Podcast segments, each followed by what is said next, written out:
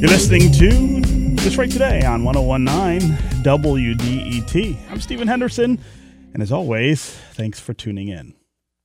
Detroit has had an outsized influence on popular music for about as long as pop music has existed. We all know how Motown changed the entire landscape for black artists and also transformed the very D N A of American pop music in all its forms. But Detroit's influence doesn't stop there. Post-Motown soul, modern jazz, the invention of techno here in Detroit, the dawn of hip-hop and garage rock, you can trace the roots of all of these musical trends to right here in our city. Today, we wanted to talk more about that history with a familiar voice right here on W D E T. Chris Campbell is the host of the Progressive Underground, which you hear on W D E T on Sundays at eight p.m. Chris, welcome to Detroit Today. Hey, hey, how's it going, my brother? How good. Are you? It's good to have you here. It's, uh, this is unusual. We never get to do radio together. I hear you, but uh, I don't get to talk to you. Um, yeah, we're kind of like two ships in the night or the day passing. That's exactly right. Um, so let's start with just that the, the importance of that history. And I think uh, there are a lot of folks in our community who don't necessarily know how much influence Detroit has had over all kinds of music. Yeah, absolutely. Absolutely. Um, you know, really, Detroit is kind of like the epicenter for music just uh, over a myriad of genres and all over the world. You know, the Motown uh, narrative and the dialogue tends to get a lot of the attention, but Detroit has uh, basically touched every genre from soul to R and B to rock uh, to pop to indie, jazz, and everything else in between. So yeah, it's it's very much like an epicenter. Yeah. So so let's start with jazz, which um, is is a personal favorite of mine, of course, uh, and that's true because as I was growing up here in the city, my dad was uh, one of the one of the most uh, you know uh, one of the most avid jazz fans I've ever known. He listened to uh, W J Z Z twenty-four hours a day, literally. Uh, it never turned off in, in his house. Uh, and and so that's the music that I came to know as music before I knew anything else. Uh, but mm-hmm. even as a kid, as I'm listening to to all of that music, I, I don't know that it dawned on me how much of it was traceable to here in Detroit. Oh, absolutely. Um, actually, uh, Detroit was just one of the major enclaves of, of jazz back in the day. I mean, even if we think of just the uh, venues uh, themselves, we've got landmark and legendary and iconic venues, uh, the Bluebird Inn, uh, the twenty Grand Ballroom, Baker's Keyboard Lounge. And these were venues that uh, the big guns used to uh, perform at. Everyone from uh, Dizzy Gillespie to Miles Davis to uh, Coltrane. Uh, they all uh, marked those uh, dates when they were performing at those venues on their national calendars. So mm. that was a highlight uh, for their, their year and, and really their careers whenever they did perform, because Detroit audiences have always been, especially as it relates to jazz, they've always been very selective, very discerning, and very picky uh, with uh, what they like in terms of their taste in jazz. So jazz artists uh, back in the day and even now knew that when they came to Detroit, they had to bring their A game. So the city's reputation as a jazz hub, uh, it, it started uh, in the um, back in the World War Two era, but even continued in the post-war era. Uh, we think of uh, like Charlie Parker. Um, he had a residence at the Bluebird Inn many times, and hmm. he was one of the most influential bebop Uh, artist of all time, and his work in Detroit drew uh, a new wave of modern jazz and talent into the city. Uh, Parker got Coltrane, uh, Sonny Stitt, Ahmad Jamal, Horace Silver, and then, of course, everyone knows that Miles Davis spent yes. several months here in Motown. Uh, I want to say nineteen fifty-three, nineteen fifty-four, then again in nineteen fifty-four, nineteen fifty-five. And uh, that was a great time for him because um, actually when he spent the time here, that was also a period of sobriety for him. Uh, he was able to sort of kick his drug habit uh, when he was here in the city. So uh, he was able to really enjoy uh, a creative uh, block that mm. really helped inspire some of his work. And then, of course, uh, some of the artists that he played with. So Coltrane, as we know, was um, uh, someone that Miles Davis took under his wing, and they were in the band together. Yes. And Uh, he heavily influenced him, and Coltrane went on to marry a prominent Detroiter, Alice McLeod, who became Alice Coltrane when they got married. And after studying abroad, she moved back here to the city and played jazz with uh, various other professional groups around the city. Uh, Terry Gibbs was uh, probably the most prominent. And uh, that was during the time when she got on Impulse Records, and her and Coltrane were this power couple in jazz. Mm. And so she influenced her husband's compositions. Uh, some of his most um, memorable compositions, uh, Meditations, A Love Supreme. Uh, she was the muse for that. And even after Coltrane died, uh, she basically embraced and popularized a spiritual and cosmic form of jazz. And it, it kept Detroit in the narrative as a uh, prominent jazz enclave, uh, jazz destination. And um, it basically just reinforced its reputation as one of the most important jazz hubs in the world. Yeah, yeah. Uh, it, it's really something to think that all of the inspiration, or a lot of the inspiration for what people now know as Coltrane and his sound, comes from his association, this close personal relationship with with a Detroiter, with a woman from Detroit. Absolutely. And we've got a little uh, snippet of a clip yeah. um, from Alice, because um, she sort of popularized that spiritual jazz component. So uh, we're going to take this off of um, Journey into Sachidananda. This is Stopover Bombay.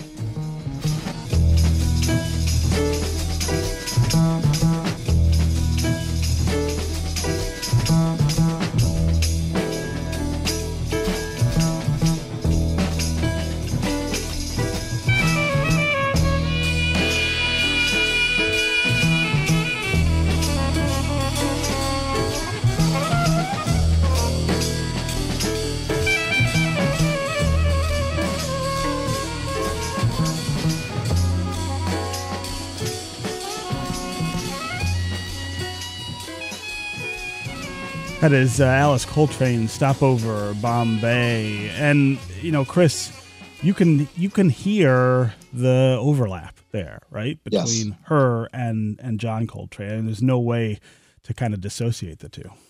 Yes, absolutely. Absolutely. And, you know, when we were talking about jazz and just some of the different variant styles of jazz, you know, I would be remiss to mention or not to mention Donald Byrd. Yes. Um, he was another one. Uh, bebop, uh, a lot of the modal style, um, hard bop. Donald Byrd was already a, a very much established artist and one of the top artists in the genre. Um, you know, he's a product of Cass Tech, alma mater. So he is mm-hmm. definitely native to Detroit, of Detroit, product of Detroit through and through. Graduated from Wayne U- Wayne State University, bachelor's degree, all of that before joining Art Blakey's uh, Jazz Messengers in New York. But uh, in the seventies, he decided to sort of evolve his sound. And, and that was a time when uh, the whole jazz fusion movement was uh, beginning to really take hold. And Donald Byrd really took that and just put his imprint on it. And he became one of the faces of jazz fusion, soul jazz. You know, he added that R and B component to it and really helped establish just the sound of that. And, and artists uh, took from that. You know, he started the Blackbirds, which was a fusion group consisting of his Uh, student musicians that he was teaching at Howard University. And it was just a, a mix of disco, R and B, and it just really made jazz even uh, even much more accessible to a new audience, a new generation of uh, listeners. Donald Byrd is one of the first names I remember uh, yes. from from being a kid and, and a musician. Uh, the uh, when he would come on in my dad's house, uh, my dad would, would kind of light up uh, and, and kind of dance around, and he would say, "This is Donald Byrd," uh, and I did know that Donald Byrd was from from Detroit, so uh, yeah. so that's a, a huge part of our of our jazz legacy. Uh, you know, you know, uh, th- there's also this, I, I think, related. Uh, gospel history history here in, in Detroit. I think that that, that sort of interconnectedness between yeah. all the great gospel music that comes out of here is is connected to to the jazz that uh, that we created as well. Yes, absolutely. Uh, really, gospel is basically where all of your Detroit musicians came out of. That's where they come from. They all played yeah. in the church. They all played in the church band on Sundays. And so a lot of your top musicians uh, came out of the Detroit church, musicians, vocalists, and um, who comes to mind is the Reverend C L Franklin mm-hmm. and his family. You know, they were uh, the matriarchs of um, of his church, and uh, a lot of artists sort of came through that. And, of course, Aretha Franklin, you know, many more uh, came through that church. Um, but in terms of just gospel music, uh, Detroit um, evolved that sound. Uh, we know that it was a, a spiritual-based uh, kind of a music, but Detroit was able to put a contemporary spin on its sound to the extent that you could hear gospel on the radio waves and in even club venues. And so artists such as uh, B B C C Winans, of course, the Clark Sisters, which I was so happy to see that uh, documentary uh, biopic on them uh, last year. Mm-hmm. I think it was on Lifetime Television. Yeah. Yeah, uh, which sort of just gave them their flowers uh, because they really, uh, in the early eighties, just kind of just brought this whole danceable sound to gospel. And I was hearing that on uh, normal stations, contemporary F M stations like F M ninety-eight. They were playing the Clark Sisters, you know. So it was a very um, interesting dynamic to see that. And, uh, you know, I think of other artists like um, uh, Kiki Sheard, um, Bill Moss and the Celestials. Um, there, there was just a plethora of Detroit artists that sort of came around um, seventies, eighties, early nineties, yeah. and just really had a contemporary spin on that sound and just really took it to another level. Yeah. So I think we've got a sample. We of, do. Uh, one of their. Yeah. We've got uh, B B and C C Winans' uh, Heaven, which uh, yes. we should take a listen to. Oh, okay.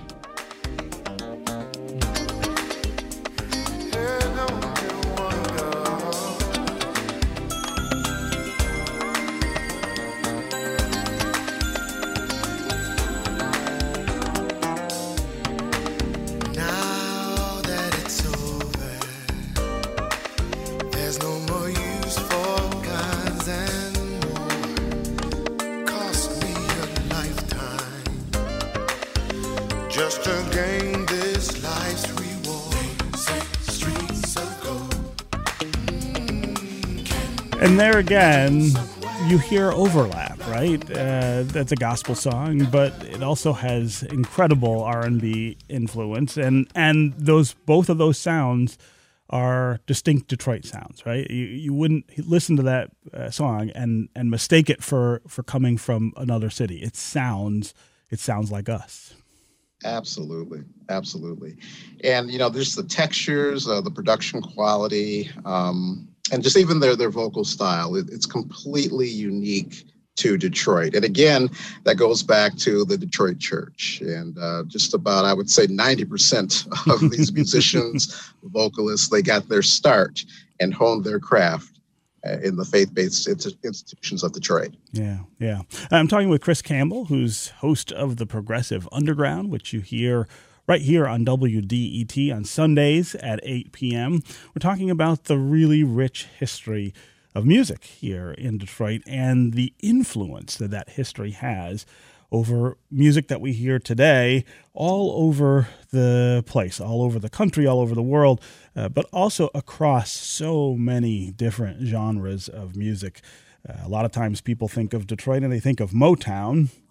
They don't necessarily think of jazz or gospel or techno or hip-hop, all of which owe lots of their current uh, health and strength to roots here in Detroit. If you want to join the conversation, give us a call. Tell us what some of your favorite music trends are that have roots here in Detroit. Uh, what artists do you think had the biggest impact on on modern pop music? Uh, and what do you think it is about Detroit that has such an outsized impact on musical trends? As always, the number here on the phones is three one three, five seven seven, one zero one nine. That's three one three, five seven seven, one zero one nine. You can also go to the W D E T Facebook page and put comments there, or go to Twitter and hashtag Detroit Today. We'll try to we'll try to work you into the conversation.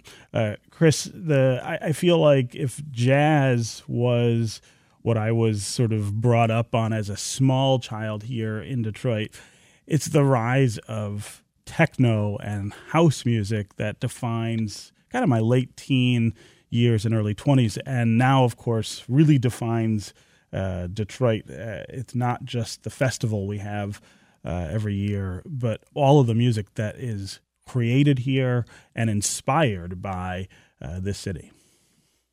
Yeah. Yeah. Uh, if you're of a certain age, and I, I think we're there, we were right there. Right. Techno was basically the soundtrack of our lives. Mm-hmm. Um, you know, that came out in my teen years, and, uh, you know, we're talking uh, mid eighties and on into the early nineties. And, um, you know, Juan Atkins, Derek May, and Kevin Saunderson, of course, uh, yeah. get uh, a bulk of the attention when it comes to the development of techno and taking that to a global audience. But, you know, there were others, you know, Blake Baxter, Ed, Eddie Folks. They were also founders of uh, techno as well.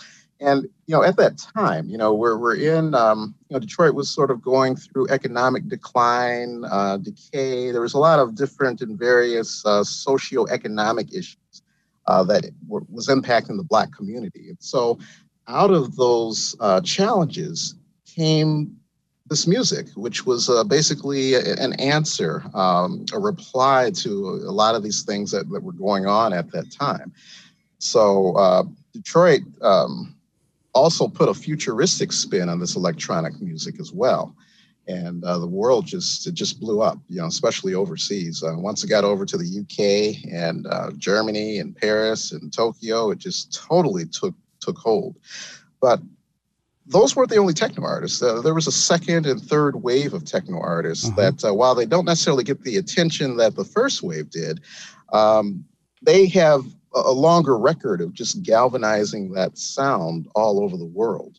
And so uh, they've been able to add uh, just different layers and different organics to just the production style. Because, you know, before techno was more of a four on the floor, four on the floor uh, type of rhythm structure, uh, had more of an industrial sound to it. Mm-hmm. But the second and third wave, uh, led by Carl Craig, uh, Theo Parrish, uh, Kenny Dixon Junior, a k a. Moodymann, uh, they added um, sort of a virtuosity uh, to that sound as well, because they were musicians. Yeah. So they added elements of jazz, which, of course, Detroit was an enclave for. There's elements of gospel and, and spirituality in some of that house and techno music as well. And so the techno music of, of today sort of reflects um, all of these elements of Detroit in other music genres. So I think we have a clip here of... Uh, we do have a Moodymann clip. Yeah, uh, let's check out a Moodymann clip. This is uh, Like You Used To, and this is taken off of his self-titled album, and you'll you'll hear a lot of those influences in this cut. Thank you, folks.